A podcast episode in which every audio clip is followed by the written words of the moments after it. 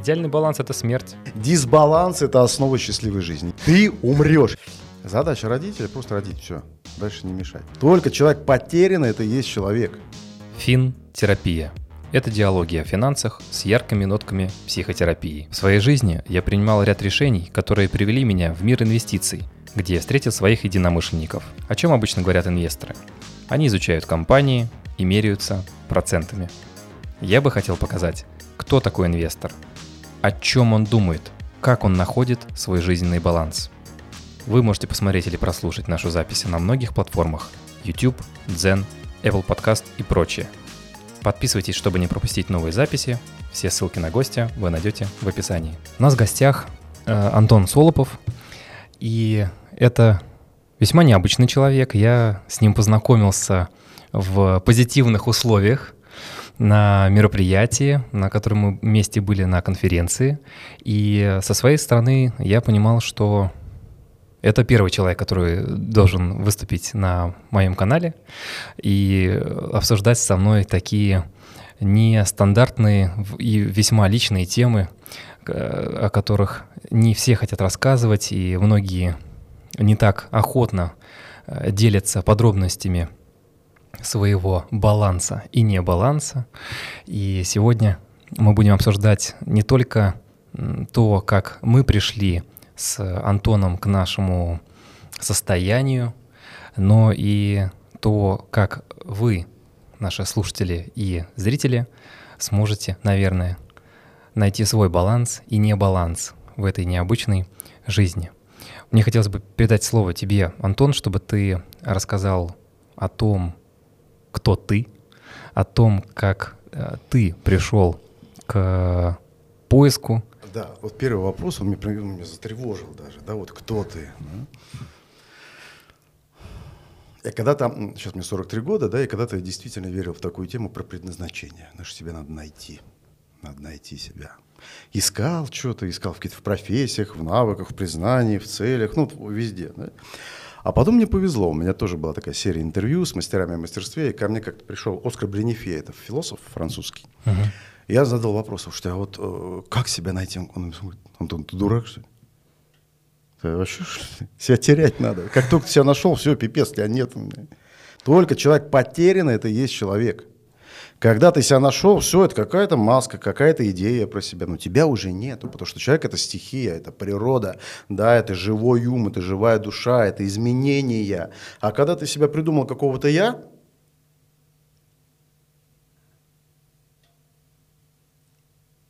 То есть это некий аватар. Чувствуешь? Вот это дисбаланс возникает сразу. Вот а какой-то я зафиксирован, здесь дисбаланс, ты уже начинаешь что-то переживать, что-то не то. Я-то поменялся уже, а, а я вот решил, что я такой, каким вчера я себя придумал. И вот здесь вот эти все внутренние конфликты какие-то, еще какая-то балалайка возникает. Поэтому кто я такой? Меня нет. И одновременно я кайфую из того, что я свободен от самого себя. Вот сейчас я, сейчас э, я кто? Вот сейчас, да, сейчас я, наверное, вот э, соведущий, вот как-то так. Вот я так сейчас, наверное, отвечу. Если говорить про опыт из прошлого, я такой человековед.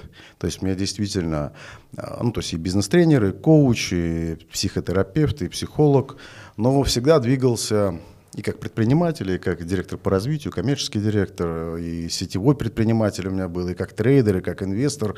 То есть кроме того, что помогал людям да, узнавать их философию, психологию, сам, как говорится, врубался в разные деятельности, и во всем себя как-то так находил, искал, узнавал и опять терялся. Так что я сейчас потерянный, и это так нравится. Да, и это как раз возможность что-то новенькое найти. Поэтому моя задача, наверное, здесь, друзья мои, максимально теряться для того, чтобы потом перейти в фазу поиска этого баланса, да, и как, опять как вернуться к э, небалансу, как мы говорили сегодня за кадром. Угу. А ты о себе-то я... расскажи. Потому что люди-то могут быть новые, кто-то будет смотреть. Да. Кто ты, друг мой? Вот здесь мне нравится такая формулировка. А, я сейчас, конечно, не подсматриваю, просто выключая звук, чтобы нам никто не мешал. Про себя я всегда говорю следующим предложением.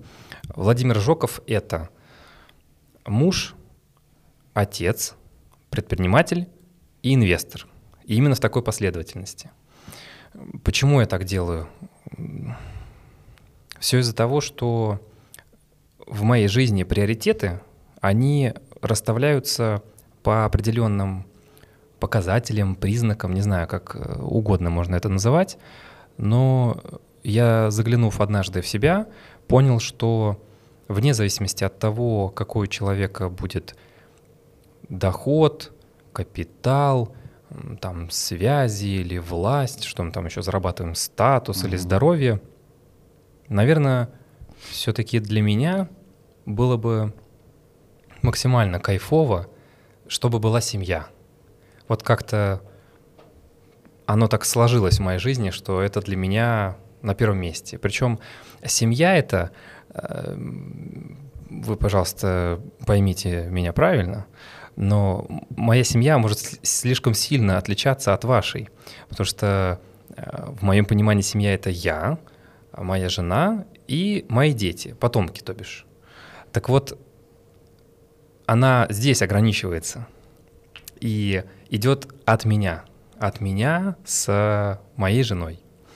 А у многих наоборот, как бы семья такая, которая, ну, большая, там мамы, папы, бабушки, дедушки, тети, Слушай, а братья а и так далее. Так? Чего ты решил стать родоначальником рода и прикрыл преемственность? Это ты об этом готов рассказать? Или это какая-то своя интимная история, не для сейчас? Я об этом могу, конечно, рассказать. Дело в том, что когда я выбирал такой путь, угу. он был в определенной точке начат, когда моя жизнь слишком сильно поменялась, и тот я, который был до 2014 э, года, просто закончился. То есть моя личность э, так сильно была изменена, как вот, допустим, у вас есть там USB 2.0, а стало 3.0. И вроде бы разъем тот же самый, но скорость в 5 раз выше. Там mm-hmm. хранилище больше, ну и так далее. Места нужно меньше. Вот у меня произошло нечто подобное, и каждое там, определенное количество лет я наблюдаю за собой, вижу, что вот эта версия Володи, она апгрейдится, меняется и улучшается. Но вот эта точка, Рубикон или отправная, она была именно там. Знаешь, это я в продолжение, это я заметил тоже эту историю. Пока не было интернета, вот этой технологии, у нас действительно преемственность вертикальная от, роди, от бабушек, родителям и так далее. Это единственная была форма воспитания, обучения и передачи знаний. Да? Как только появился интернет, появилось так называемое горизонтальное обучение. Да? То есть мы уже опираемся на идею, как быть папой, как быть мамой. Не спрашиваем маму, папу сверху, да? а мы смотрим по сторонам. А как мои сверстники? А как это делает миллионер? А как это делает успешный человек? Да? И мы начинаем опираться на горизонтальный опыт. Да, я правильно понимаю, что это вот что-то это, или, или не про это? Да? да, все верно. То есть о том, что я выбрал историю друг по-другому формировать а, семейные ценности, традиции, вообще культуру воспитания, опираясь на некие, ну, на опыт сверстников, что ли, да, и какой-то другой. Не только сверстников, я выбрал для себя профессионалов, потому mm-hmm. что как бы не старался искать это внутри вот этой большой семьи, угу. да, вот как у нас с городом Сочи есть вот большой Сочи, а есть Сочи, там где центр, там где есть э, железнодорожная станция, да, а вот прилетают все в Адлер, это уже как бы большой Сочи. Вот у, меня точно так же, там вот расстояние 50 километров, и, и есть прям разница. Большая семья — это что-то такое э, традиционное, не в смысле моя семья не традиционная, нет, она традиционная, Просто слишком большая разница и отличия от каждого поколения в первом случае были незначительные, то есть когда был переход от э, прадедушек до дедушек. Во втором случае он уже был значительный, то есть от э, дедушек, бабушек к родителям. А у меня уже получилось как бы оторваться, что ли, от этого. Ну, метафора ракеты сейчас, знаешь, такой взлетел, и первая ступень отошла, но она тебя подняла вверх. То есть без нее, если бы тебя она не вырастила, не подняла бы, да, не взлетела бы ракета, да. А потом и куда-то в следующую орбиту, в следующий космос ты уже вот полетел без какой-то тут какая-то такая тревога, как так обидно за родителей почему-то. Вот у меня сейчас, знаешь, я... Как у родителя, да? Да, да, да. Вот э, а, ладно, не пойдем туда. Это уже какая-то терапия начинается, не фин-терапия, какая-то другая. Да? Нет, почему? Я не против. Дело в том, что да, я почему, в этом... почему ушел? Почему отрубилась вот эта вещь? Что тебя не устраивало там, что ли? Почему ты вдруг сказал, что вот семья начинается с меня, а я не беру оттуда преемственность? Это вот можно в двух словах описать? Конечно, даже не в двух.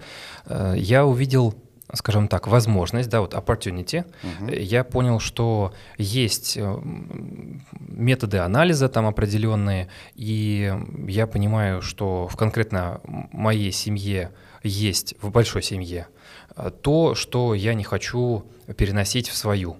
Угу. И получается, я потихонечку в каждом отдельно взятом случае убирал что-то и оставлял настолько малую часть, что в итоге не то чтобы я хотел создать какую-то супер идеальную семью, такую рафинированную, где, значит, э, он Э, такой, значит, отец, э, который там э, вот в этой, знаете, в такой поло ходит, и у него такой еще свитер сверху, и он там в гольф, значит, играет, любимой жене каждый день цветы дарит. И Прическа у него такие... каждые выходные, да? Да-да-да, весь такой причесанный, там, возможно, с маникюром каким-то, да, такой американский отец с белыми зубами, вот. Дети все одинаковые, все тоже причесанные. Вот, нет, не про это э, совершенно. Просто я выбрал, скажем так, свой путь. Он очень сильно отличался от а, моего, значит, традиционного в большой семье. И из-за тех изменений, которые были введены в мою личную семью, она пошла совершенно своим таким направлением, своим руслом. И в итоге это привело меня даже к отцовству это mm-hmm. счастье вот свалилось на меня. А, я этому очень сильно радовался, я этого ждал. И что самое главное, я этим наслаждаюсь. Mm-hmm. Вот э, здесь уже это не ко всем относится, но мне кажется, что когда ты становишься отцом, э, надо как-то собраться, подготовиться, не знаю, там литературу какую-то прочитать, а не так, что это там, ну вот я в магазин сходил, и теперь у меня вот еще помимо молока мне тут бонусом, значит, дали сыр. Вот чтобы так это не, не получилось. Вот я все-таки вкладываю в это несколько больше, чем обычно, как мне кажется, люди к этому относятся. Из-за этого и в семье, в моей, в моей конкретной семье, сильно отличается процесс воспитания, времяпрепровождения, э, время для отдыха отличается от того, что вот традиционно, значит, в моей большой семье э, принято. Ну а в дальнейшем уже, когда мы говорим про последовательность, почему я поставил предпринимательство и инвестирование чуть позже – да, конечно, я занимался разными видами деятельности, и я понимаю, что я такой человек, который как э, наемный сотрудник, наверное, все-таки не сможет реализоваться на 100%, а это будет где-то процентов, наверное, 50-60, а мне-то хочется больше 100, то есть, чтобы из меня прям выходило по максимуму, чтобы каждый день, когда я просыпался и радовался, я мог отдать этому миру и людям, которых я вижу, с которыми общаюсь, а, если не всего себя, так хотя бы свои знания и передам свои приятные чувства, эмоции людям. А когда я был в стадии наемного сотрудника у меня хватало времени на работу разве что.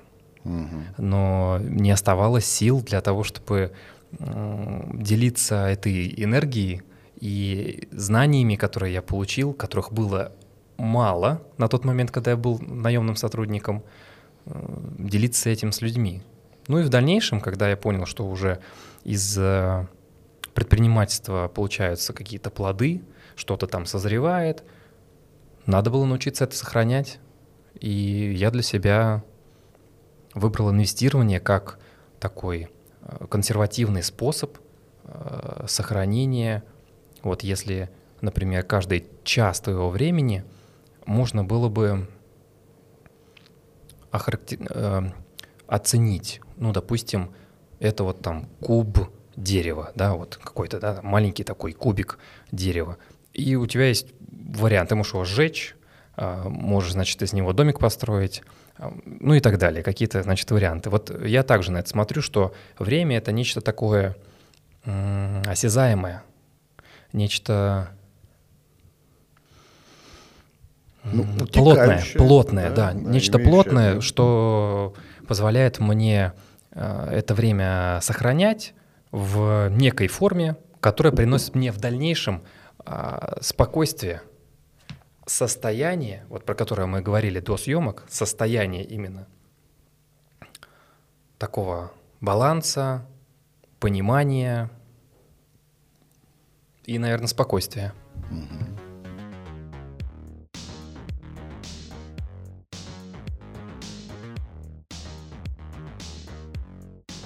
Про время. Да, я тоже когда-то осознал для себя про инвестирование, да, то, что я, я это что? Я это энергия, я это время, я это накопленный опыт в виде качеств души, да, это качеств моего ума, да, моих там способностей, навыков, тела и ума тоже, да, и дальше я это там куда-то инвестирую, да, и вот когда ты говоришь, когда ты чего-то отдаешь, для меня это счастье. Знаешь, как счастье — это быть с частью я, то есть когда ты какую-то часть себя раз и отдал, она еще, оказывается, кому-то нужна. Это вообще двойное счастье для меня.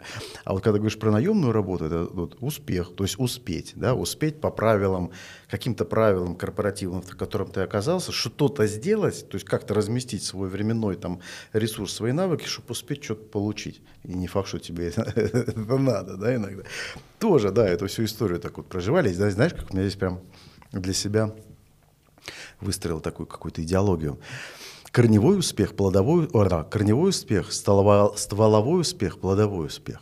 То есть усп, корневой успеть познать самого себя – да, вот, э, хотя бы в этой жизни успеешь познать самого себя, уже достаточно. Знаешь, там. Следующее – это успе- стволовой успех, это успеть себя прорастить, то есть успеть каким-то образом начать быть счастливым, то есть начать делать то, что ты хочешь. Да? А плодовой успех – это когда вдруг то, что ты хочешь, то, что ты делаешь, оказывается, ты какую-то пользу приносит людям в виде плодов, благодарности, да, в виде там, денег, там, всему чего угодно. Вот это, мне кажется, прям вот такой Кайф, понимаешь? И вот и, я правильно понимаю, ты тоже вот плюс-минус как-то вот по этому движению идешь. То есть узнаешь себя, отдаешь, а еще люди в ответ благодарны. Классно. А, получается такая позиция а, вин-вин. Угу. Если мы берем какую-нибудь там стандартную, сейчас, к примеру, там работу менеджером по продажам. Там же есть цель, результат, план, все очень так прям по какой-то схеме, по структуре, э, и там есть какие-то свои, значит, э, такие весьма, конкрет, весьма конкретные правила, там, наказания, методы. То есть очень все как-то ну, сурово, что ли. Я не знаю насчет... Ну, жестко. Жестко, да, да, жестко. Я в этом плане старался искать что-то такое более упругое, Потому что жесткое, оно же колется, оно ломается, mm-hmm. да. Э, жесткое еще, возможно, оно может быть жестким, но при этом, ну вот про хрупкость, да, мы говорим, когда ты что-то жесткое выстраиваешь, оно же может быть еще и хрупким, как, э, например, корпус, да, там mm-hmm. корпус там автомобиля, к примеру, он жесткий, но с какой-то стороны он хрупкий, потому что если мы возьмем какой-нибудь там э, условно там мячик каучуковый, да, он же, если попадает под определенное давление, он что делает? Он отпрыгивает, при этом не являясь металлом. Угу. Вот я скорее искал вот это состояние э, мячика, то есть в, в котором я стану Он плотный, плотным. но не жесткий, да, такой? Да, да, да, я стану плотным, не жестким, и при этом таким флексе, то есть я буду способен ориентироваться в этом пространстве и приспосабливаться к ситуации, в которой нахожусь, там, в стране, в которой нахожусь, потому что люблю путешествовать, э, к языку адаптироваться там и прочее, прочее. Вот э, здесь скорее вот так. Сейчас вот ты говоришь, знаешь, а я для себя когда-то осознал понятие свободы. Да? Свобода, перевод на русский, это свой ОБД. То есть это своя система жестких убеждений и принципов. Да? И вот когда ты вот такое лицо делал, ну, вот жесткий, да, внешние правила, ну, ты прям, я тоже прям тебя переживал, думаю, да, когда вот жесткие внешние правила, это же, то есть есть внешние какие-то ограничения, и я внутри типа свободен, знаешь? Вот ограничения там, и я вот за пределы выйти не могу. И это не та свобода. Это не истинная свобода, это когда ты создаешь жесткие, очень жесткие, да, это вот принцип, это когда человек, человек с характером внутри себя – внутри базовые принципы, и тогда ты полностью свободен во мне. Внешних ограничений уже нету, да. И вот, э, вот это вот мне, кстати, близко, понимаешь? То есть вот я, мне действительно, ну, тоже я не люблю внешние правила, да, потому что есть свои жесткие, на которые я опираюсь, я за них отвечаю. Но я еще одну сейчас вещь уловил, знаешь что? Про жесткость правил. Сейчас я трейдингом занимаюсь, да, очень активно. И слушай, вот там, ну, понятно, что на рынке нету правил, но правила должны быть у трейдера. Да? И вот если нету жестких, четких, неизменяемых правил и системы торгов, проиграешь на рынке. То есть там нельзя быть мягким мячиком, одним словом. Да? Вот тоже некий парадокс. И вот я к которому тоже, вот, например, пришел. Да? К жесткой, четкой системе, к правилам меня как инвестора, меня как а, там, трейдера да, и вот мне кажется, мы так постепенно подходим вот так вот как-то, да, вот к теме инвестиций, финансы, и вот что помогает быть в этом балансе, да, что помогает чувствовать себя в состоянии какого-то такого равновесия, покоя, ясности, и пока больше вопросов, чем ответов, да, у нас с тобой. Согласен. И, наверное, и это круто. То, что мы будем вместе друг об друга это, наверное, как-то исследовать, да, и, как я понимаю, люди, приходящие сюда, исследовать вот эту тему, да, то есть э, жесткость, мягкость, наличие цели, их отсутствие, как подходить к выбору цели инструмента, да, как выходить в это состояние баланса, дисбаланса. Это очень интересно, конечно. Но вот ты сказал про баланс и не баланс. Мне эта концепция очень близка и, честно скажу, меня прям накрыло несколько дней mm-hmm. назад, когда мы это все обсуждали и дошли до такой точки. Я немножко расскажу, что было. Значит, когда э, мы вместе с Антоном обсуждали э, мою ситуацию, почему вот э, нужно было найти этот ответ, почему я стремился в инвестировании к тому, чтобы значит, это было спокойно, чтобы это было в долгосрок, чтобы был ежемесячный какой-то значит, доход, поэтому выбрал недвижимость для себя.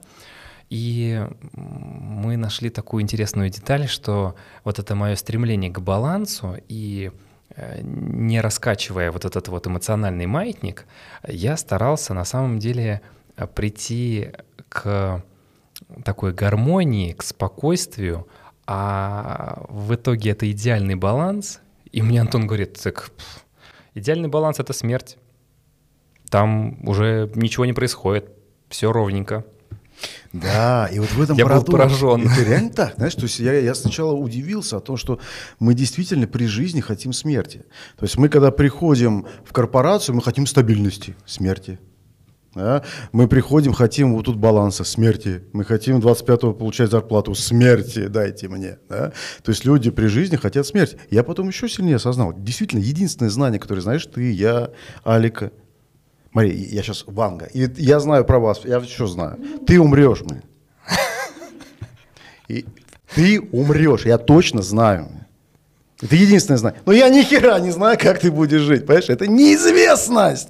Жизнь, неизвестность, жизнь, дисбаланс, жизненная хреново куча вариантов. Да, это не знание, а смерть тупо все, баланс сплошной, одинаковый. Поэтому все, а все же люди хотят этой стабильности и этого единственного знания.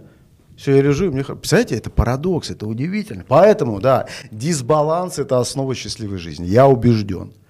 И когда я в этот дисбаланс вхожу, да, в дисбалансе это что такое? Это некое разрушение, это хаос, да, это хаос, в котором есть куча возможностей, которые между собой не систематизированы.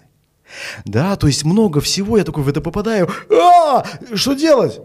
Создавай новую систему, создавай новый баланс, да, определяй новые условия, расти тем самым, да, то есть дисбаланс позволяет нам создавать новый баланс, чтобы опять его потом разрушить, да, и выйти э, в новый. Ну, возвращаясь, значит, к теме выпрыгивания, это напоминает э, одну из э, поговорок про лягушку.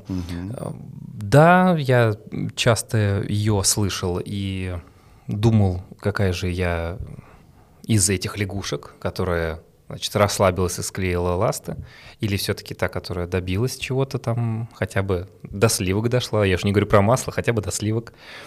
Конечно, да, мне хотелось, чтобы были сильные изменения, и мне понравилось одно сравнение, что ну вот мы сейчас, допустим, с тобой сидим и говорим в эти замечательные микрофоны, в которых э, нас э, слушатели смогут услышать, как бы это ни тавтологично звучало. Но, в принципе, мы же могли просто открыть с тобой ноутбук и на обычный какой-то там микрофон, встроенный в ноутбуке и встроенную камеру, говорить и записывать что-то. Так себе было бы качество, не очень была бы картинка, но если мы хотим добиться кратного роста, вот это вот понятие кратный рост, нам нужна вся необходимая техника, которая здесь присутствует, хорошие микрофоны, прекрасное стекло и отличная камера. Бац, пожалуйста, наши слушатели и зрители могут видеть хорошую картинку, могут слышать нас четко, не мучаясь, например, если вы нас прослушиваете в метро. И мы получаем кратный рост, при этом не покупая оборудование, например, которое необходимо для съемок там «Аватара», «Титаника» или чего-то такого сверх мощного, где там только с одной камерой четыре человека работают.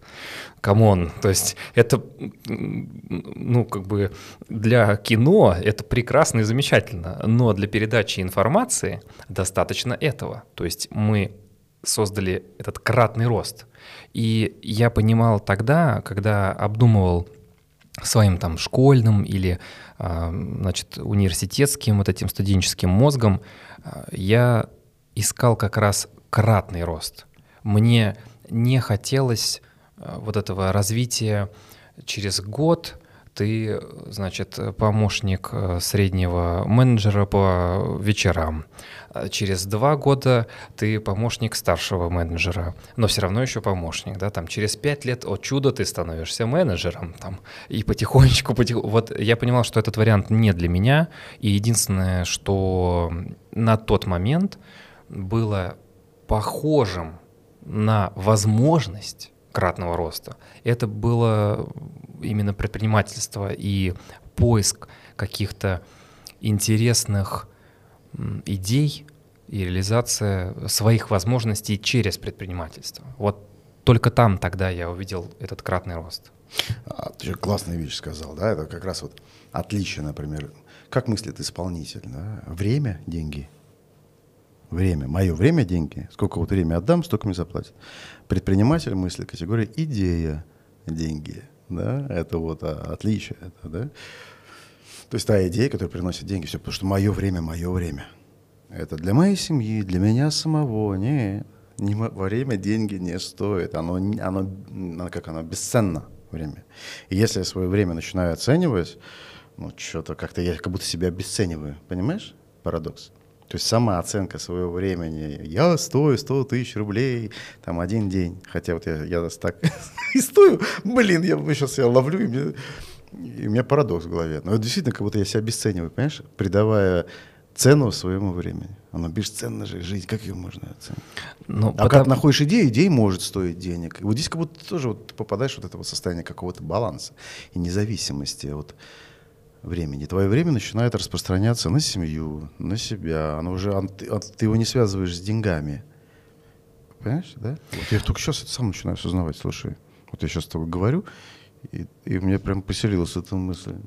Ну вот мне, Буду ее думать. Мне понравилась э, одна фраза, значит, в интервью Оскар Хартман сказал, что он говорит, я посетил, специально посчитал, вот, говорит, специально посчитал, ко мне подходит мой ребенок и просит со мной поиграть. А у меня там сделка, говорит, какая-то там на миллиард, э, значит, э, как-то все очень прям супер серьезный. А он, говорит, подошел и говорит, пап, давай поиграем. И вот я один раз, говорит, ему отказал, два раза ему отказал, три раза ему отказал. А потом, говорит, когда сел и посчитал и понял, что где-то лет до семи, ну, он где-то 300, может быть, 350 раз попросит меня поиграть. Потому что не каждый же день у него хорошее настроение, не каждый день я рядом с ним. И получается, я, говорит, я сейчас потерял 1% если ну, мы говорим, mm-hmm. да, вот про инвестирование, про предпринимательство, я сейчас только что потерял, говорит, один процент своего ребенка. И вот, говорит, как ну, ты можешь, говорит, оценить э, свою семью, свое время и время общения со своими детьми, вот сразу же в этот момент, какая бы сделка ни была, я понимаю, что там действительно могут подождать там 5 минут, 10 минут, пока мы сейчас здесь поиграем с ним, у него все, что нужно, запомнится в его пока еще маленьком детском сознании. И он запомнит, что когда он пришел к своему, значит, отцу и попросил его поиграть, то тот согласился и потратил свое время на это, а не отвернулся и не ушел там, значит, в свой бизнес и, и так далее.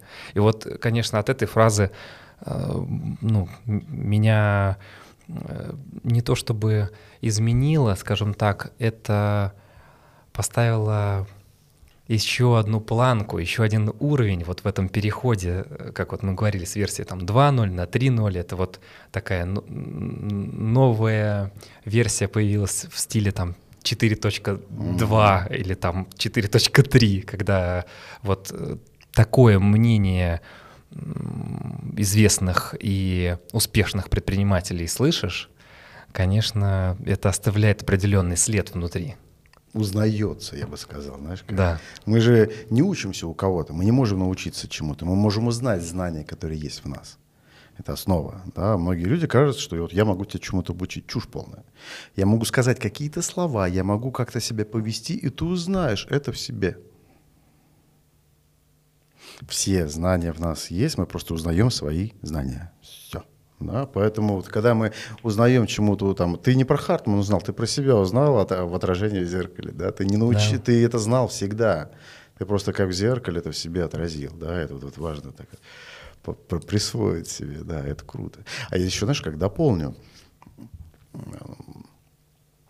про, про, про детей, да, это о том, что вот если он к тебе пришел, он же ребенок-то хочет просто внимания, действительно. Он, он приходит, и все, ты начинаешь с ним играть, все, он через три секунды уже от тебя убежал. Потому что он получил, что хотел. Он не играть с тобой хотел. Uh-huh. Он хотел вот этого абсолютного стопроцентного «я с тобой». И он видит, а, все, я в приоритете, и убежал. И пошел То есть, грубо говоря, ты, он к тебе пришел, ты на него там на 3 секунды, на 10 секунд, неважно, на минуту, на 5 отвлекся, не отвлекся, неправильно, вовлекся в него. Но если ты этого не делаешь, он будет приходить тебе целый час по 15 минут тыкать, понимаешь? Это даже про другое. То есть о том, что ты больше, на самом деле, даже с точки зрения времени потратишь, отгоняя его. Я вот сейчас эгоистически даже дополняю твою картину, понимаешь? То есть выгодней даже сразу вовлечься в согласиться. Да, с разных сторон. То есть первое, это действительно правильно, это отдать внимание искренне, полностью в него уйти. И второе, не будет вот этого постоянного мельтешения.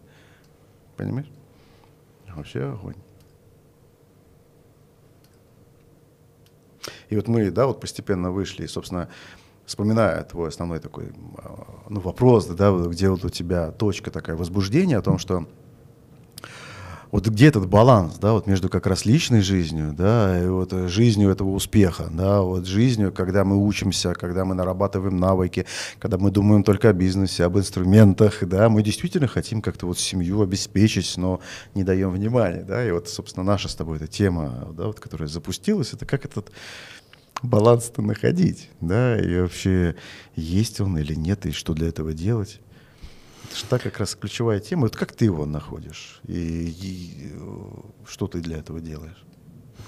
Я начал прислушиваться тогда еще, вот в тот момент да, э, своего развития, начал прислушиваться к книгам, к разным авторам, тренерам и старался проводить такой маленький опрос среди знакомых, среди тех людей, с кем работал. И почти всегда я видел главную проблему. Каждый раз, когда я что-либо спрашивал человека, заканчивалось почти всегда одним и тем же. Это продолжается по сей день. Говорю, работу устраивает? Допустим, там, в одном из случаев устраивает. Зарплату устраивает. Зарплату устраивает. Ты делаешь то, что хочешь? И вот здесь начинается. Ну, почти. Ага, продолжаем. Уже там, например, вторая кружка чая, там третья кружка кофе, мы сидим дальше, разговариваем. И заходим уже на вот эту, наверное, запретную э, территорию, где я спрашиваю уже про личные отношения, там, а чем тебе супруг занимается, а как вы там вместе время проводите. И тут оказывается, что не так уж и много он времени, например, проводит со своей семьей.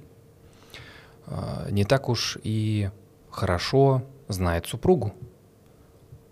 И доходит, например, до крайности, когда э, говорит человек, что и он работает, и она работает, а ну, там у нас, говорит, есть еще бабушка с дедушкой. Они вот там с ребенком помогают. Я говорю, а часто помогают? Часто. Говорю, то есть родители, ребенок, в принципе, ну, не постоянно видит. Нет, нам же надо работать, надо инвестировать. Но мы же инвестируем, вот эти, как бы сохраняем, да, свои вот эти вот кубики времени для того, чтобы что-то из этого построить и сохранить. Э, для кого и ради чего? у нас же даже внутри, в ДНК, мне кажется, это прописано. Я не знаю, надо посмотреть какие-то исследования, почитать там вот э, Сапольский, значит, э, из Стэнфорда рассказывает про это, что у нас э, в ДНК, по-моему, основная какая-то там, ну, значит, задача эволюционная — это сделать как можно больше своих копий вот этого ДНК, соответственно, чтобы они выжили, а, а мне кажется, чтобы им еще и было хорошо. И вот это вот хорошо делают как раз родители. Когда ты даешь жизнь в этот мир, то ее недостаточно просто сделать. Э, нужно ее еще как-то, извиняюсь за такую методологию, но обслуживать, да? то есть чтобы ему как-то было в этом э, мире понятно, хотя бы понятно – не в смысле комфортно и сделать все идеально, чтобы он там как сыр в масле катался. Нет, чтобы хотя бы было понятно. Не на вопрос, а там, не знаю, как сделать стол. Да никак там, в магазине купить его. Да, вот, вот, вот, вот чтобы до, до, до такой степени не уходило вот это, а, а, не сходило общение в тупик. Вот э, я, я про это. Угу. Понимаешь? А знаешь, если так абсолютизировать мысль, я, например, она сейчас, может быть, прозвучит э, из уст психолога вообще как-то неправильно. Задача родителя просто родить, все, дальше не мешать. Как только мы начинаем воспитывать, вот лучше не воспитывать. И я как-то это осознал, слушай, да, то есть вот задача, ну, что такое ребенок? Ребенок, он сначала в состоянии зависимости, потом контрзависимости, а потом независимость, да. Зависимость – нормальное, естественное состояние ребенка, потому что, ну, если он маленький, тело родилось, да, если его оставить без сиськи и без всего, умрет, да, поэтому первая задача – это просто обеспечить жизнедеятельность ребенка да, то есть, чтобы он там есть, пить там и так далее. Захотел. А потом не мешать. Не мешать. И я в какой-то момент времени думаю, ну а как это? Ну все, он же он там до 16 лет, он с нами, я же не выкину его там в 7 лет, иди Маугли там э, э, и что-нибудь делай там, да. Ну как эту мысль там, как мне не воспитывать их, что делать? Я так думаю, пусть они меня воспитывают. Я поменялся, да. И я, как только дети мне стали говорить, у меня три порции, да, у меня две девчули и сынишка Антон Антонович. У меня так практика была. Каждый вечер я просто задал им вопросы. Что, кто такой Бог? Что такое любовь? Да, что такое страх? Что такое жизнь? Я в шоке был от этих знаний, которые они мне давали. Если можешь, поделись, пожалуйста, мне очень интересно. Например, да, вот там Арюшки, это было три года. Я задаю, ну, один из вопросов был, что такое ум? Девчонка, что такое ум? И Арюшка такая, пап, смотри, вообще у человека два ума. Есть у тебя первая часть ума, и в ней живут червяки. И эти червяки все время задают вопрос, ну почему, ну почему, ну почему, ну почему? А есть вторая часть ума, и в ней живет Бог. Так вот, пап, есть люди, которые всю жизнь задают себе вопрос, почему, почему, почему. Они сначала съедают себе свой мозг, а потом съедают мозг всем другим своим вопросом. А есть, пап, люди, которые просто слушают Бога. Пап, тебя червяки задают вопрос, или ты слушаешь Бога? Понимаешь? Обалдеть. И это, это ребенок такой выдал. А, и это мне каждый вечер. Понимаешь? Я каждый вечер вот так вот. Одно, просто вот прям поделюсь еще, да, это меня, это вообще это одно из, ну, я был богатырем, богатырь это, ну, богатырить, да, вот эти 33 года, когда ты задаешься вопросом, зачем живу, для чего живу, а мне это вот было как раз там 30 долгов там, денег, и вот я за что же я хочу, да, чувствую, все, нафиг, все, пойду вот в Ашан, в корпорации буду работать, вырасту директором, там, ну, все, что там знаю, все это, что делать. А Уляшка, старшая дочь, она была тогда, ну, первый ребенок, да, два с половиной годика было, или, нет, три как раз вот исполнилось день рождения. Я прихожу домой, мама, жена ушла, а я вот как раз там пришел, да. И, э, и дочь на меня так смотрит, говорит, пап, я смотрю, у тебя волшебство-то закончилось. И меня трясти начинает. Вот, про, про, она прям, ну, такой, как будто не ребенок говорит, а ком вот этот, ага, да, да, да, да. То есть какой-то ангел через него меня вот так вот рисует, я понимаю, что я почему-то вот стопроцентно, вот сейчас не ребенок, сейчас что-то мне говорит, очень, очень прям про меня, что-то во мне закончилось, я сдаюсь, я просто сдаюсь, я просто готов умереть и уйти в баланс, умереть, все, я умерно. Я просто сотрудник среднего звена, и все, и нахрен нет никаких смыслов. Не надо ничего искать, не надо вот это все. Смерть, все, все понятно. Деньги, э, дети, а в конце деньги, в школу воспитал. Что думать? Понимаешь, я чуть не умер. И ребенок меня вернул в жизнь. И она говорит, ну пойдем в нашу детскую комнату. Там. И она меня повела в детскую комнату, говорит, пап, а у меня детские шарики воздушные остались после, э, после, после чего? После дня рождения как раз, да. И она мне берет один шарик и говорит, пап, смотри, вот это волшебство называется смелость. Ё-моё, она мне вот его дает, а я понимаю, ну да, мне этой смелости не хватает дальше просто идти, вот, дальше идти, искать, исследовать, жить вот в этом дисбалансе, быть в непонимании, в неизвестности, просто в этом присутствовать, дальше продолжать. Но она так меня смотрит, говорит, пап, ну ты знаешь, в нашем садике все мальчишки смелые, ну такие дураки. Поэтому, пап, я тебе дарю еще видение. И берет два шарика, говорит, пап, я дарю тебе видящую смелость. Три года ребенка. Я до этого никогда в жизни не слышал фразу «видящая смелость». Никогда. Но когда она мне это дала, да, я понял, что это такое. То есть я, она мне дала не просто слова, а знаешь, это как будто была какая-то форма, но она как будто из какого-то глубинного знания мне это передала все. И вот там я стал понимать, ни в коем случае нельзя воспитывать детей. Задача детей, они рождаются учителями для нас, для того, чтобы оставаться и быть человеками. Вот то, о чем мы с тобой говорим, да, человеками, а успешными успех, успехарями, вот это. Потому что чему учат взрослые? Мы же забиваем, забываем про вот это вот. Э, потом все ходят на тренинги личностного роста, чтобы вспомнить, что ты человек. Понимаешь? Потому что все научились вот навыкам каким-то вот этим. А то, что человек прям как будто начинает заново учиться, общаться заново учится люди, представляешь? Тренинги коммуникации проходят. Ну так вот, если задуматься, понимаешь, дурдом какой? То есть мы учимся быть человеком заново часто. А дети рождаются человеком а естественным образом. Поэтому возникает единственная история «родил, учись». Родила ребенка, учись у него, тебе повезло. Ты можешь остаться человеком дальше. У тебя мастер передо мной. А у меня три мастера, представляешь? Сейчас Антошке три года, и я прям наслаждаюсь его ученичеством. То есть я ученик, а он мой мастер. Поэтому у меня прямо рекомендация, да, и рекомендация тем, кто нас смотрит, да, если у вас маленькие дети, большие, вы ученики, они ваши мастера. Да, и они учат счастью, они учат делать то, что хочется. Ты же вот об этом говорил, да? Это исключительно счастье. Делать, что хочется. Они это делают от природы. Они это умеют делать. Учитесь. Вот, не надо никакие тренинги проходить.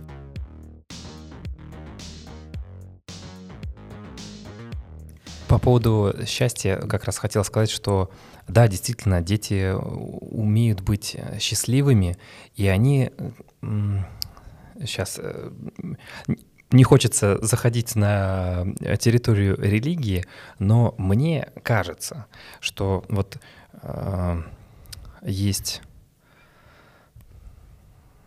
ну вот, допустим, там какой-нибудь свет, да, вот что такое прям хорошее, иногда это называют праведное, mm. да, вот мне кажется, что Э, вот это истинное счастье и какое-то праведное счастье, оно у детей, и они его знают. Они, а, а, а, они умеют быть счастливыми, умеют. Да. А у нас с этим беда, не проблема, а беда. Угу. Потому что если мы чуть поглубже э, сейчас э, перейдем вот в эти отношения людей, то из-за популяризации того, что да можно никуда не торопиться, да мы живем все равно долго, да что, можно же просто кайфовать, потреблятствовать, и можно, ну, вот только наслаждаться. Опять же, вот мы сейчас вам дадим ссылочку, как нужно наслаждаться правильно, а потом вот здесь вот перейдете, а вот здесь вот оплатите, и как бы погружая нас туда, они, они, да, вот как я абстрагировался как. Да-да, обо, обобщил сейчас да, многие корпорации. Значит, э, мне кажется, что они, вот эти эм, компании, государства э, и всякие структуры, они э, заставляют нас испытывать то счастье, которое чуждо, как бы не, неправильное, да, вот есть правда и кривда, да, а, а здесь какое-то несчастье, чувствовать несчастье и радоваться, типа вот, пожалуйста, вам пример, смотрите, он же довольный, он э, счастлив по нашим вот этим вот законам, по нашим критериям. А то, что на самом деле счастье это совсем другое, это было когда-то нормой, а теперь вот эту норму они поменяли на свое, вот это несчастье, и от этого типа люди должны быть довольны. А, я тебе объясню даже почему. Расскажи, пожалуйста. Очень круто ты сейчас заметил. Смотри, ребенок это что? Я делаю, что хочу. Это история такая, да. Это мама с ребенком и ходит в садик каждое утро, да, а он к одной и той же березе прибегает и такой счастливый после этой березы. Мама! Она говорит, чего там, береза одна и та же, одинаковая, чего ты такой радостный каждый раз? Говорит, мам, ты что? Вчера там муравейчик вот так полз, сегодня там кто-то букву Х написал, там позавчера там был это сок, значит, понимаешь? То есть люди, э, дети, они создают мир. То есть я что хочу нанести? Они могут делать, что хочется. А любые корпорации, вся эта история, они что делают? Они отрубают историю, не надо делать, что хочется. Делай, что должен, а мы тебе создадим некий мир, где да, на березке будет хэ, там еще что-то. То есть не ты создатель, не ты это создаешь. Понимаешь, в чем идея? То есть такая некая сублимация. То есть не дают возможность людям делать, что хочу, но предоставляет какую-то картинку, э, как называется, ну, а счастья такого. И вот в этом... Ну, то, в этом... что ты типа должен хотеть. Да, да, да. Отрубая идею про хотение. Да. А по большому счету ребенок это есть, тот, который делает, что хочется. А когда ты делаешь, что хочешь, ты в дисбалансе находишься вообще. Потому что я не знаю, что я захочу, например, через три секунды. Но я знаю, что я буду делать то, что хочется. Это же дисбаланс ко мне сегодняшнему, понимаешь? Я сейчас такой в панике. Как это? Подожди, ну я же вот... А вдруг я захочу сейчас плюнуть здесь на стол? А, я же я могу тревожиться. И многие люди разрешают, запрещают себе хотеть, они боятся этого. Я совсем недавно буквально, прям сейчас скажу, воскресенье. Э, в воскресенье я посмотрел интересную такую мысль, подсмотрел, да, мысль про то, как сильно человек изменился в городских таких рафинированных условиях, в современном обществе, в современной экономике и с новыми нормами. Угу. Это сильнейшее изменение, которое в итоге влияет и на мозг, и на наше здоровье. То есть не просто про что-то неосязаемое, например, как счастье, да, его ну, достаточно сложно как-то пощупать, это скорее ты почувствовать можешь, это про состояние свое. А есть что-то, что можно измерить, да, там какие-то, не знаю, там датчики э, поставить, э, посмотреть, как реагирует организм на определенные ситуации. И вот э, меня удивила парочка, конечно, исследований. Хочу поглубже изучить, э, могу скинуть, значит, инфу об этом, и ссылку на это видео тоже могу оставить. Там парень э, рассказал про, значит, то, что человек в итоге более продуктивный, спокойный и счастливый, если он из окна, там, где работает, видит не город, а хотя бы одно дерево. Хотя бы, не обязательно лес, хотя бы одно дерево. Оно уже так сильно влияет на нас. Он более спокойный э, и менее раздраженный, способен отдыхать, если у него есть контакт с природой, то есть он там пошел, например, в лес или там, на речку сходил прогуляться. Потому что оказалось, что э, вот это воздействие города, э, технологий и огромного количества людей, машин и прочего, оно заставляет нас анализировать опасности всегда. Угу. То есть мы на самом деле не отдыхаем, когда включаем и пытаемся посмотреть, например, какую-то передачу, какой-то фильм, сериал, э, YouTube, вот на который, в котором вы сейчас нас смотрите или слушаете в подкасте ваш мозг в этот момент работает, вы не отдыхаете. Если вы нас слушаете ночью, нажмите, пожалуйста, на паузу, поспите и послушайте, дослушайте завтра. Прошу, потому что я был реально очень удивлен, а, когда увидел э, вот ну, такие отсылки, даже вот вроде бы это же невыгодное исследование. Для чего его проводить? Тогда, опять же, это потерянная прибыль э, у корпорации, да, там э, меньше рекламы э, и, и прочее, прочее. Но все-таки, наверное, находятся какие-то энтузиасты, э, которые хотят поделиться вот этой вот правдой, передать свои навыки в общество, чтобы общество дальше не погружалось вот в эту пучину. В искусственную, знаешь как. Это же о чем здесь? Природа — это стихия, да, и когда я вижу дерево, я вижу себя. Я узнаю в этом себя. Оказывается, я же тоже стихия, в это приходит спокойствие. А когда я смотрю на дом, это же не стихия, это то, что создал я как стихия. Понимаешь, о чем речь? То есть этот микрофон, это же созданное мной что-то. Это искусственное нечто. И когда я нахожусь в искусственном мире, я начинаю чувствовать тревогу. А, я, значит, тоже искусственный я не настоящий. А когда мы оказываемся на природе, да, мы соединяемся с собой. И вот здесь у меня, кстати, ты сейчас говоришь, у меня уже лет пять, наверное, есть такая практика, я называю сталкинг в сокольниках. То есть я как раз по сокольникам, ну, провожу терапевтические консультации, я просто с людьми хожу по по парку. То есть я не сижу с ними в комнате, да, там с платочками, где они плачут, и мы там терапию проводим, а мы ходим по городу, по, не по городу, а по парку потрясающе сама природа лечит людей, да, это действительно удивительно. А здесь еще, знаешь, что я хотел? Тоже немножко так... Не, не буду говорить, не хочу. Не сейчас. Не хочется.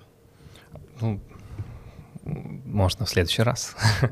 Я хотел еще со своей стороны, поскольку у меня есть музыкальное прошлое, э, рассказать, и все те, кто был на концертах, например, э, чувствовали это. Первое, когда ты слушаешь что-то в наушниках, это одно состояние, да? Ты слышишь такую причесанную, аккуратную, красивую музыку, там, со словами, с э, четким, значит, э, э, видением звукорежиссера там, и работы музыкантов. Потом ты приходишь на концерт, на концерте стоит куча колонок, значит, много света, и тебя поражает шоу эффекты различные. И ты думаешь, как же это круто, что это вживую. А потом чудесным образом ты попадаешь на концерт, там, где акустическое все. То есть не в колонку играет человек, а просто, например, на гитаре на акустической. Mm-hmm. И поет он сам без микрофона. И вот тут до муражек тебя это поражает, потому что ты в настоящую. Это не вживую, mm-hmm. это в настоящую. Без ты слышишь энергию воспринимаешь. Да, да, ты слышишь и чувствуешь это, и ты начинаешь вместе с ним mm-hmm. вибрировать mm-hmm. и, ну, допустим, кайфовать или веселиться, или наоборот грустить вместе с ним. Это то, что я хотел сказать про изменю... природу, стихии, природу, энергия, да, то, что да. мы когда погружаемся в эту природу, это мы чувствуем настоящее, вот mm-hmm. в котором мы находимся и живем. Это в природе чувствуется и видно. И ты Я вот сегодня, например, наслаждался а, обедом в парке, угу. смотрел на все зеленое. После вот этого, значит, э, видео, да, после этой мысли, я наслаждался зелененьким, слушал, э, как значит, там фонтанчик э, работал, слушал водичку, ветер. И, если честно, это был вкусный обед mm-hmm. по нескольким параметрам, не только с точки зрения еды, но и с точки зрения удовольствия такого созерцания. Человек. Вот знаешь, как вот у меня есть, вот я люблю это слово, целовек, от слова целое. И вот я недавно тоже, может кто-то... Я люблю распаковывать слова с точки зрения таких глубоких, ну, каких-то смыслов, да, и вот настроение, например, да, нас трое, ну, трое нас, да, то есть это тело, душа и ум, да, и вот они настроены в какую-то на единую волну природную, да, и вот настроение, знаешь, это моя веселая или нет, это когда все настроено, когда мое тело, мой ум и моя душа вот в каком-то едином естественном состоянии находятся, да, вот это вот цел, целовечность, да. И здесь я хочу вернуться к теме про вот эту, вот эту вот стихию и как вот этим человеком там быть, и почему мы вдруг запрещаем себе делать то, что хочется, да. Маленький ребенок, когда рождается, он без зубов же, да, и он сосунок. То есть его, ему мама сисечки кормит там и так далее. И вот он непережеванную пищу ест, непережеванную. А когда у него появляются зубы, вот сейчас у Антошки три года, да, и вот ему там два года назад у него, когда зубы появились, как думаешь, что он стал делать? Я думаю, твой ребенок то же самое. Вместе с зубами какое состояние пришло? Что заметил? Ну, вместе... Вот зубы появились, как... и что еще появилось? Какое вот эмоциональное состояние ты вот прям замечаешь, ух ты, не было, а тут появилось? Или не может быть, не заметил?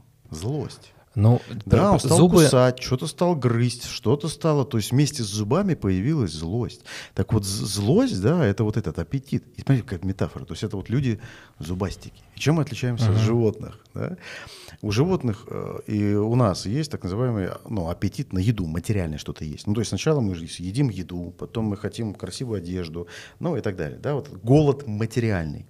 Но отличие человека от животного у нас еще есть три э, голода Два. Три, да.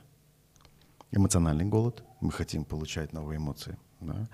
А, интеллектуальный голод. Мы хотим развивать свой ум. Да? И когда мы не получаем новых знаний, мы тоже не, мы не человеки, мы вот какая-то половина. Дальше. Э, духовный опыт. Да, это познавать этот мир, отвечая на вопрос, в чем смысл жизни, да, вот это вот все. И вот эта целостность человека, когда вот все четыре вопроса я себе в каждый момент времени могу задать.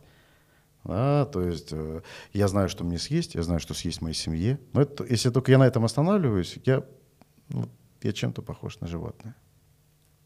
И когда вот мы говорим про корпорации, очень часто там вот эта вот агрессия закрывается, понимаешь, не делай, что хочется. И злость накапливается, и вот эта вот злость приводит к тому, что я боюсь хотеть. Потому что там столько злости, потому что я сейчас хочу всех тут нафиг разорвать вообще.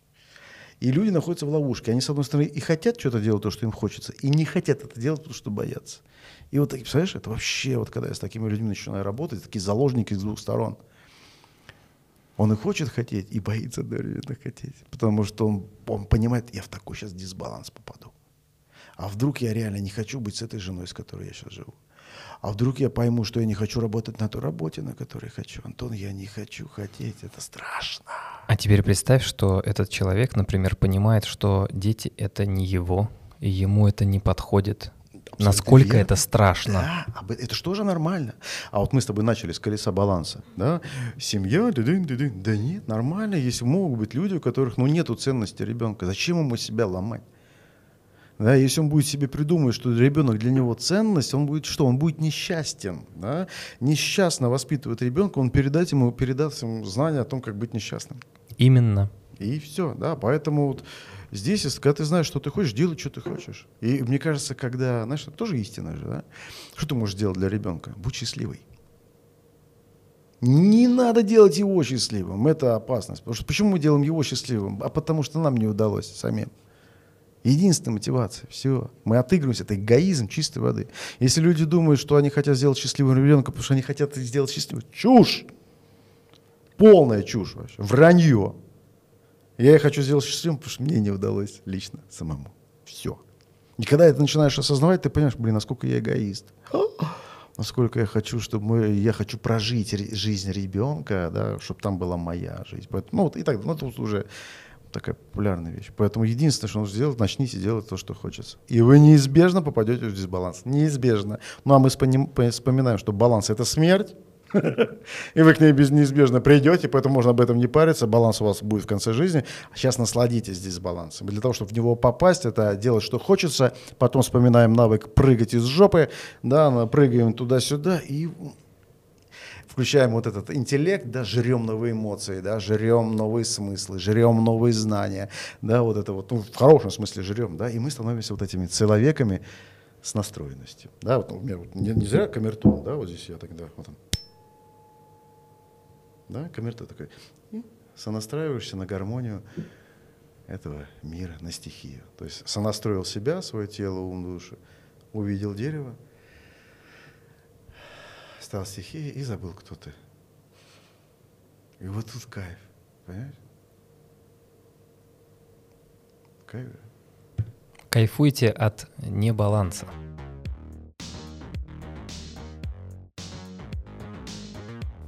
Итак, мы сейчас говорили про баланс и небаланс, а также затронули тему того, что город и современная экономика очень сильно влияет на человека, влияет на семью, влияет на вас как предпринимателя, ремесленника, инвестора.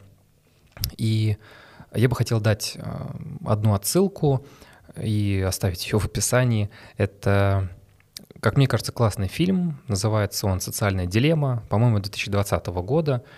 Там брали интервью у ребят, которые э, очень крутые, работали в топовых корпорациях. Ну, вот эти все фанги, там, Facebook, Amazon, э, Google и Apple и прочее.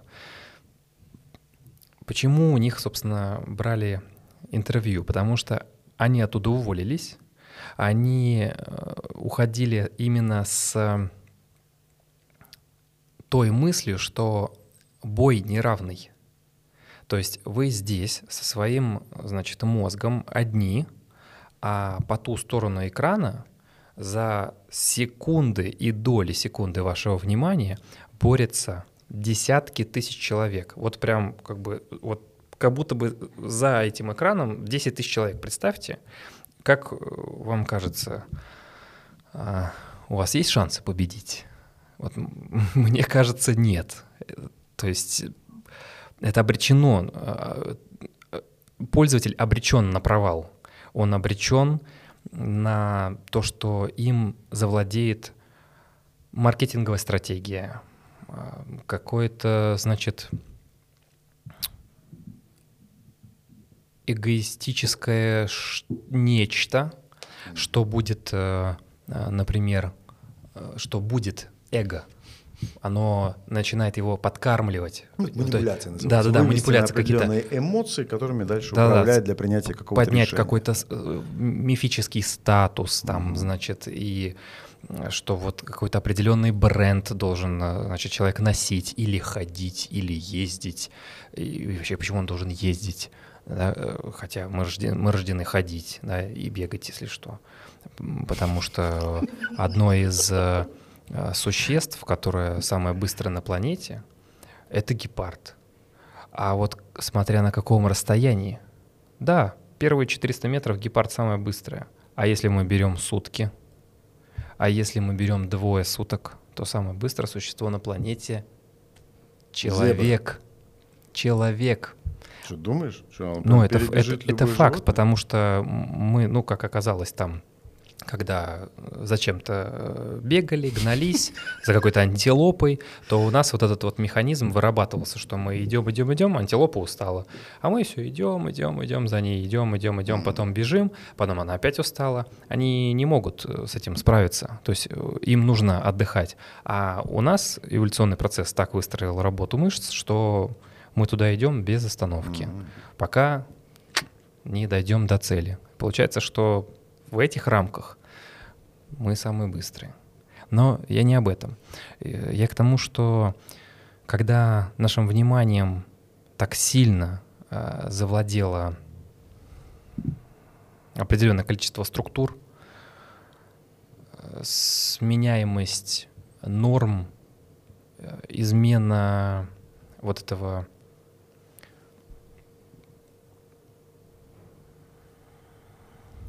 при, природного, э, чего-то счастливого и м, спокойного поменялось на неприродное, несчастье и какой-то, ну, как мне кажется, какое-то дергание и бестолковые какие-то движения. Именно, именно бестолковые, потому что ну, в них смысла нет.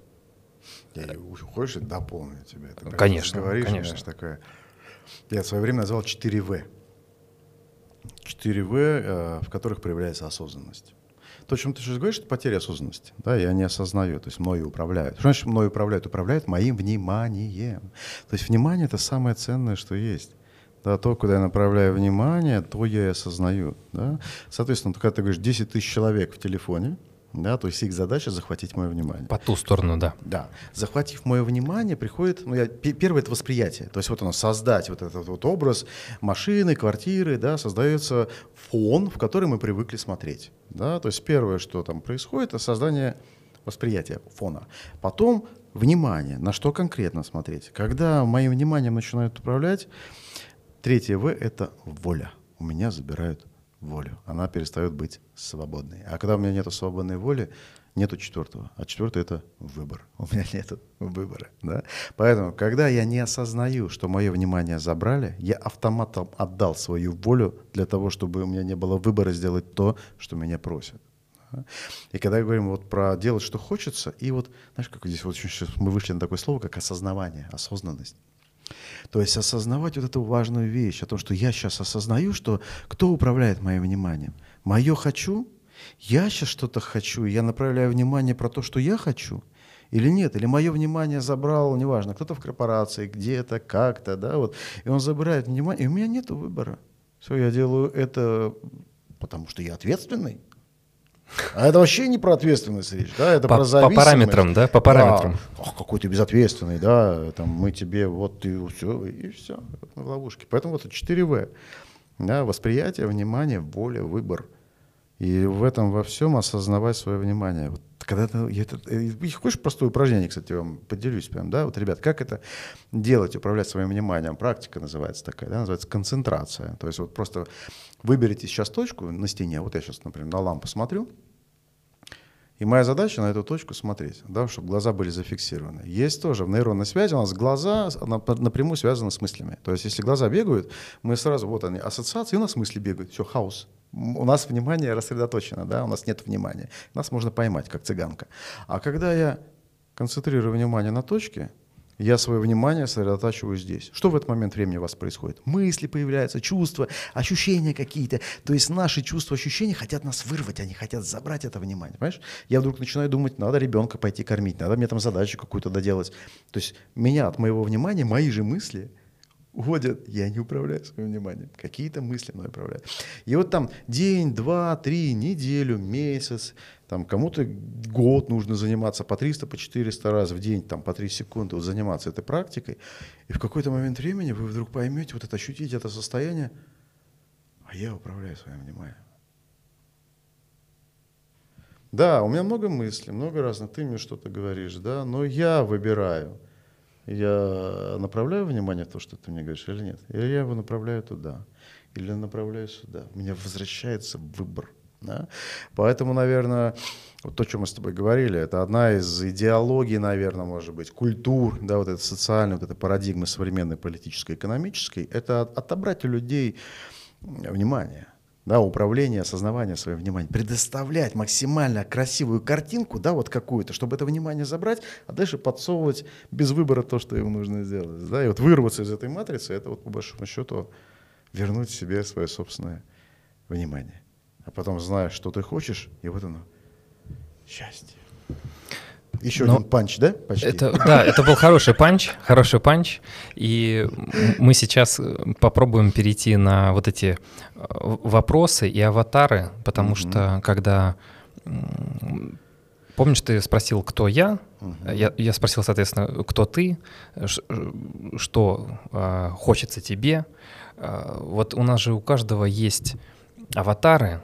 Мы, например, общаемся между собой, это один человек. Потом общаемся, например, с незнакомым человеком.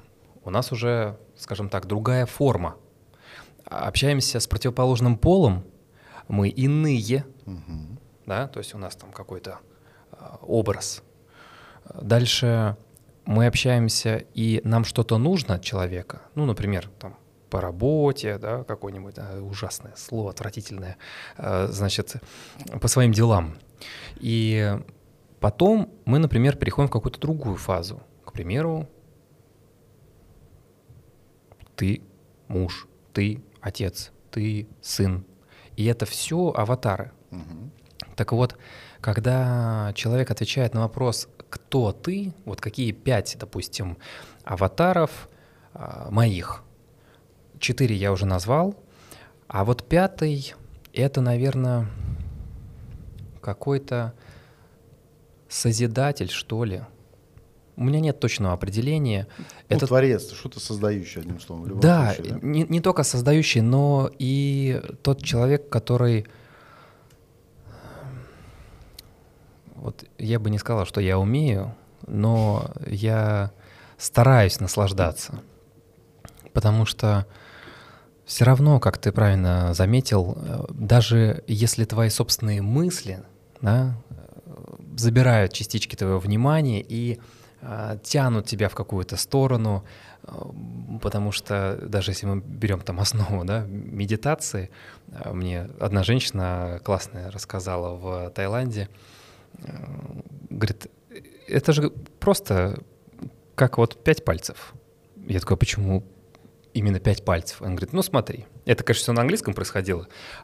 Говорит, есть, э, значит, э, твое дыхание и ты. И вот твоя задача, говорит, их соединить. А здесь у тебя э, прошлое, настоящее и будущее. И вот ты сначала убираешь себя из настоящего, потому что закрываешь глаза, и ты только слышишь настоящее.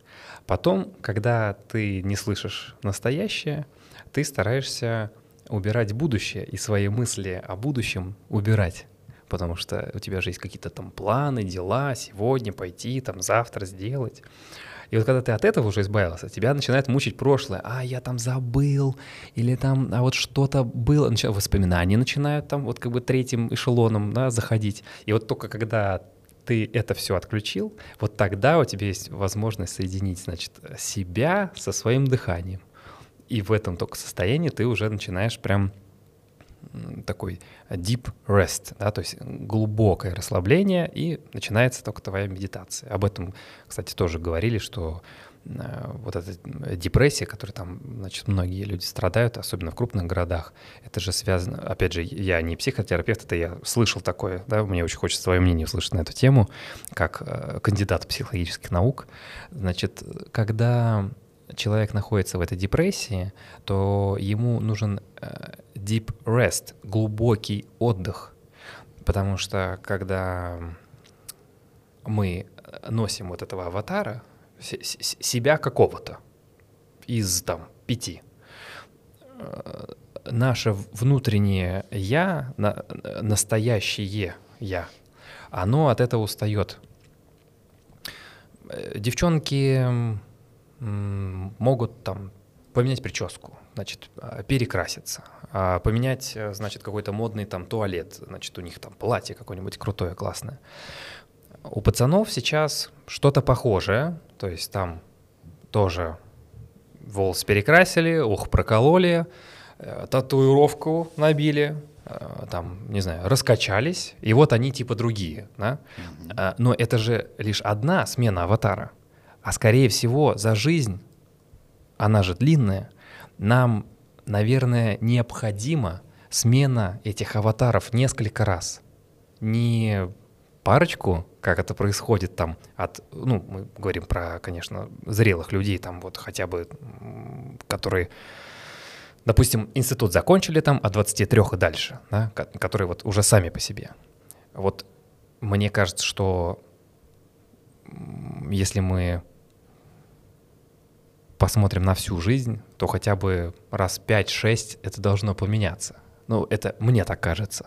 Потому что каждые 4 года, 5 лет, 7 лет, с нами что-то происходит. Мы переезжаем в другой город, мы занимаемся чем-то другим, меняем вот эту сферу, например, своей э, деятельности, не обязательно творческой. Да?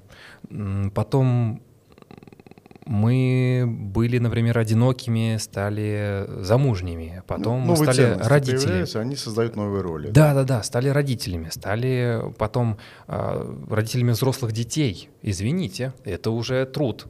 То есть одно дело просто стать родителем, и совершенно другое, когда у тебя взрослый ребенок, и тебе нужно с ним как-то справляться. Совершенно я молчу, когда их там э, больше одного, назовем так. Вот больше одного — это уже респект, мне кажется. Все.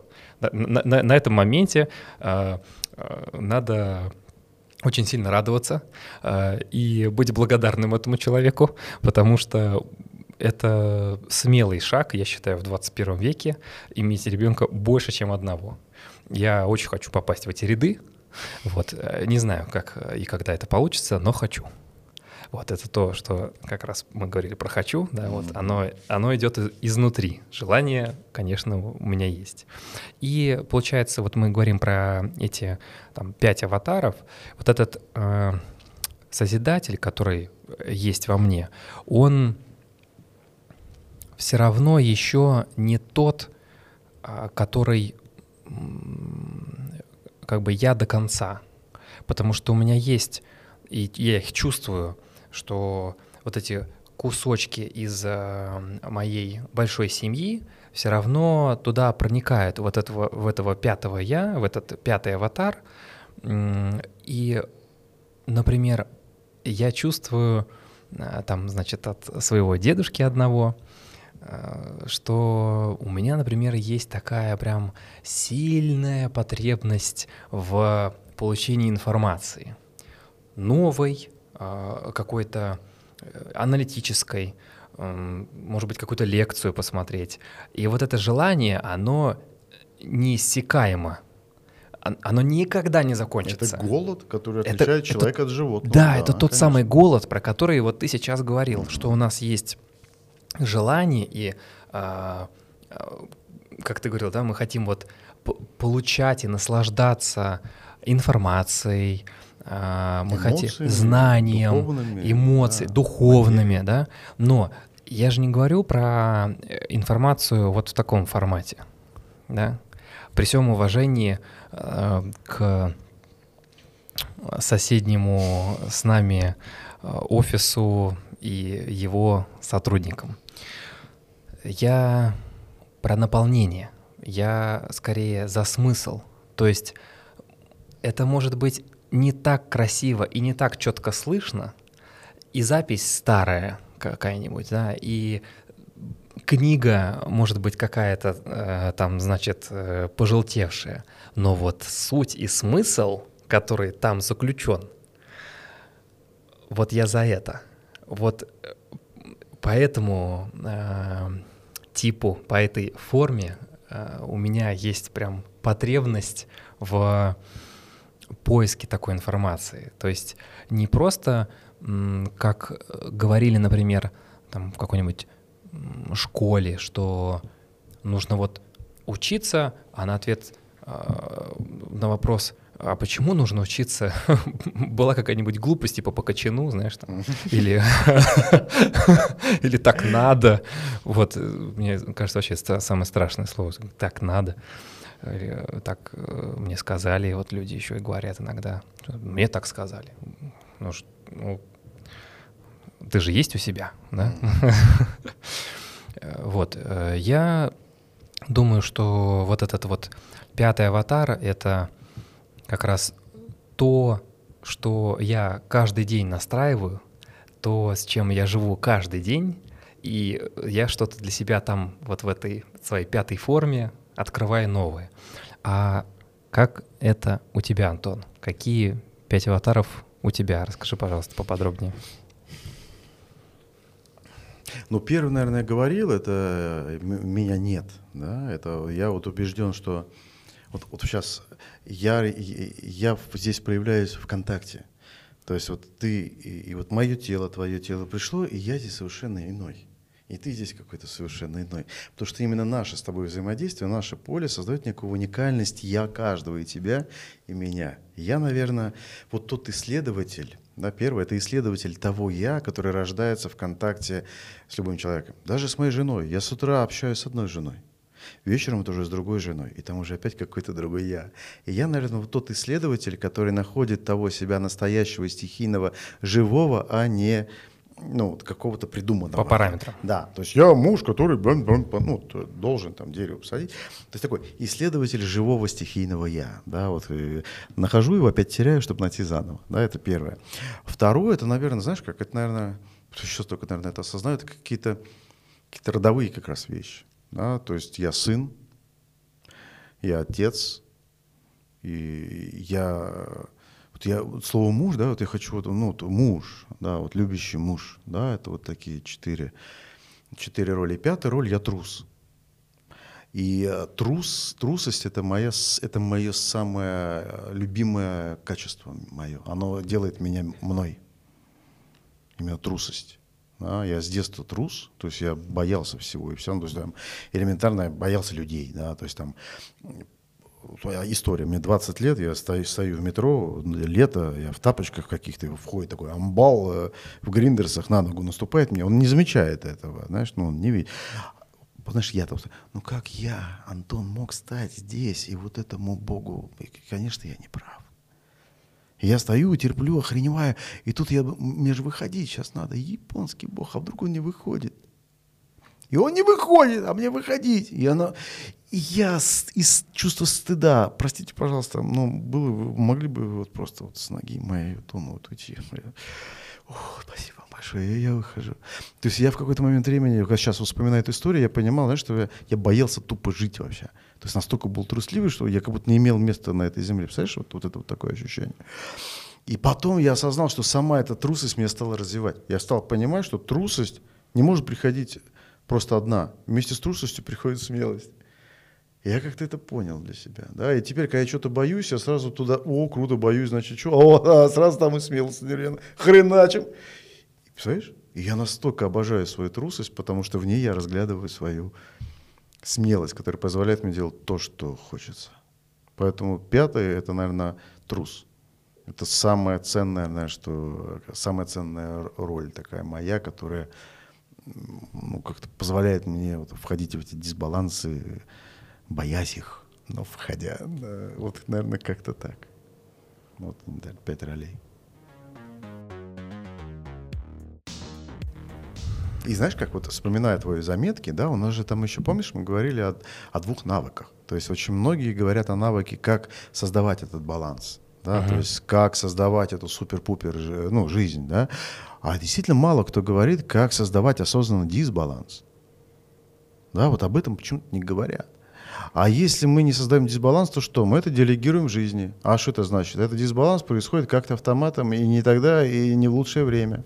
Но он обязательно происходит жизнь-то продолжается, да? То есть вот это вот та идея, понимаешь, которую мы с тобой начали исследовать, о том, что действительно тот, кто управляет дисбалансом, то есть сам э, примитивным образом разрушает что-то, да, что-то меняет в своей жизни, и это позволяет ему не оказаться в случайном событии, когда вдруг жизнь разрушила что-то у тебя. Тебя уволили случайно с работы, что-то тебя выкинуло в какое-то пространство, и ты оказался а, неизбежно в этом дисбалансе, и тебе жизнь говорит, живи давай, а то умер уже.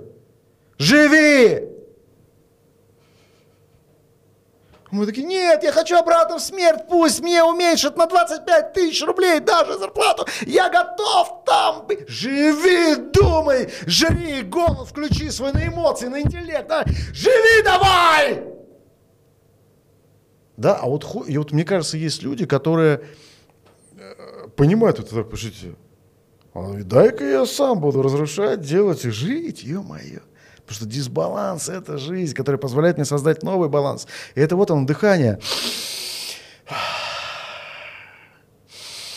Дисбаланс, баланс, дисбаланс, баланс, да, и вот мы с тобой хотели вот поисследовать вот эту тему, да, приглашая сюда вот еще людей, кроме как вот про мужественность, да, вот про это, понять, как вот люди относятся к этому дисбалансу, да, как они его создают в жизни, насколько люди осознают, что это реальный навык, и это управляемо, и этим нужно управлять. То есть такое осознанное разрушение для возможности созидать.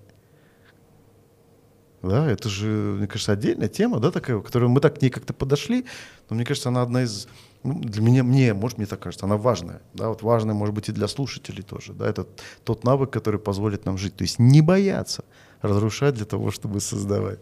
Вот э, расскажи, ага. пожалуйста, Антон, Э, наши слушатели спрашивают, как э, ты ищешь и находишь, видимо, способы перехода из баланса в дисбаланс и обратно. Какие ты используешь, не знаю, инструменты или методы? У меня один.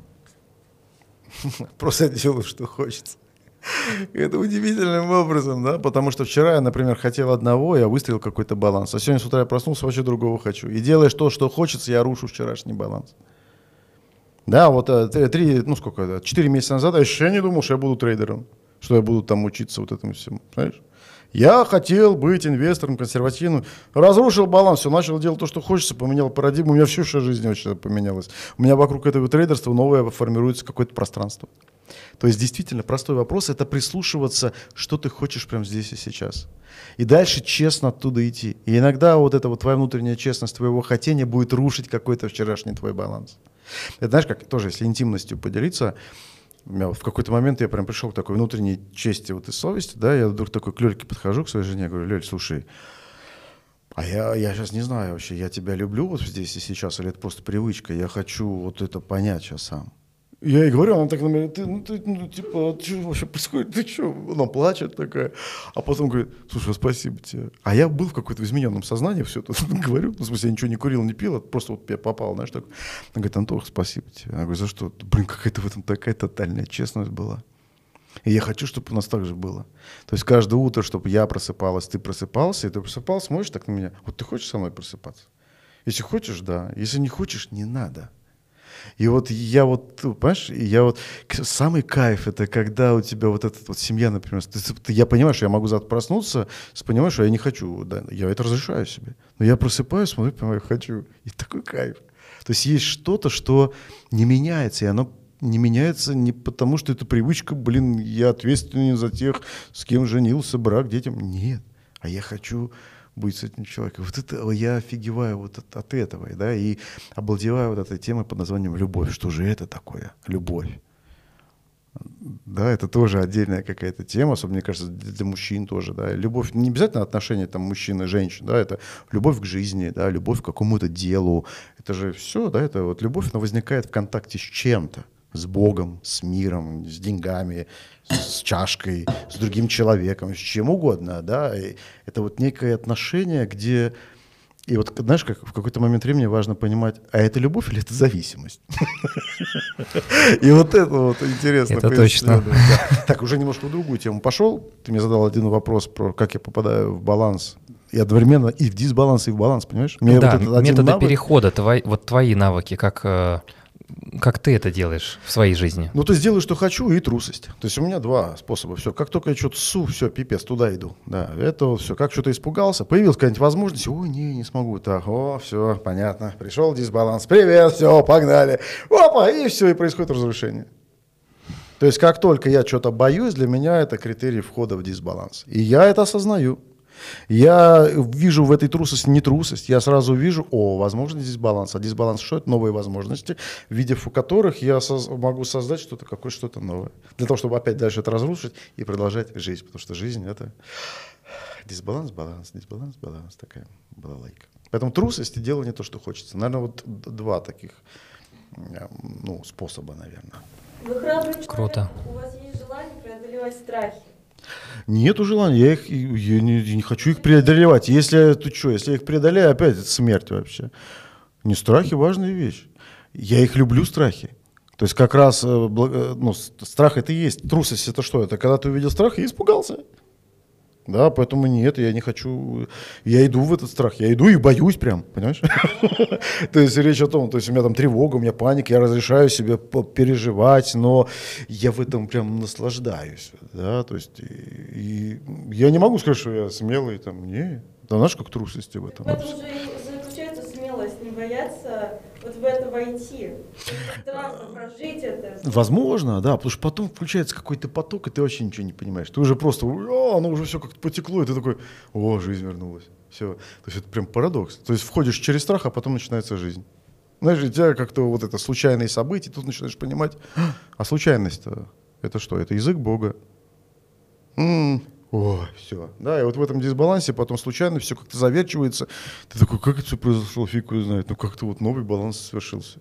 А потом ты его контролируешь, чтобы он у- удерживал тот и, все, а здесь уже Бога нету. Как только ты начинаешь контролировать, все, там Бога нет, там страдания одни начинаются. Всем спасибо. Слушайте нас в формате подкаста и смотрите видео с нами на YouTube. С вами был Владимир Жоков и И Антон Солопов, да, и поток энергии от меня, человеки. всем пока. Вот, наверное, знаете, какой посыл сейчас хочется сделать, да, о том, что как-то интуитивно, да, бессознательно мы сейчас создали такое пространство дисбаланса, хаоса, то есть о чем говорили непонятно, перескакивали с темы в тему, и мне кажется, в этом кайф огромный. Да? О том, что когда у нас дисбаланс, это каша в голове, да? каша в голове, то что непонятно, а каша в голове, что есть что жрать мозгу, да? то есть когда вот хаос в голове, есть что есть, поэтому приятного вам аппетита. То есть уверен, что завтра, послезавтра будут приходить какие-то интересные инсайты, может быть, какие-то новые вопросы открываться. И если вопросы есть, обязательно пишите нам в комментариях, и мы, а что, попробуем на них как-то ответить в следующих, в следующих дисбалансах.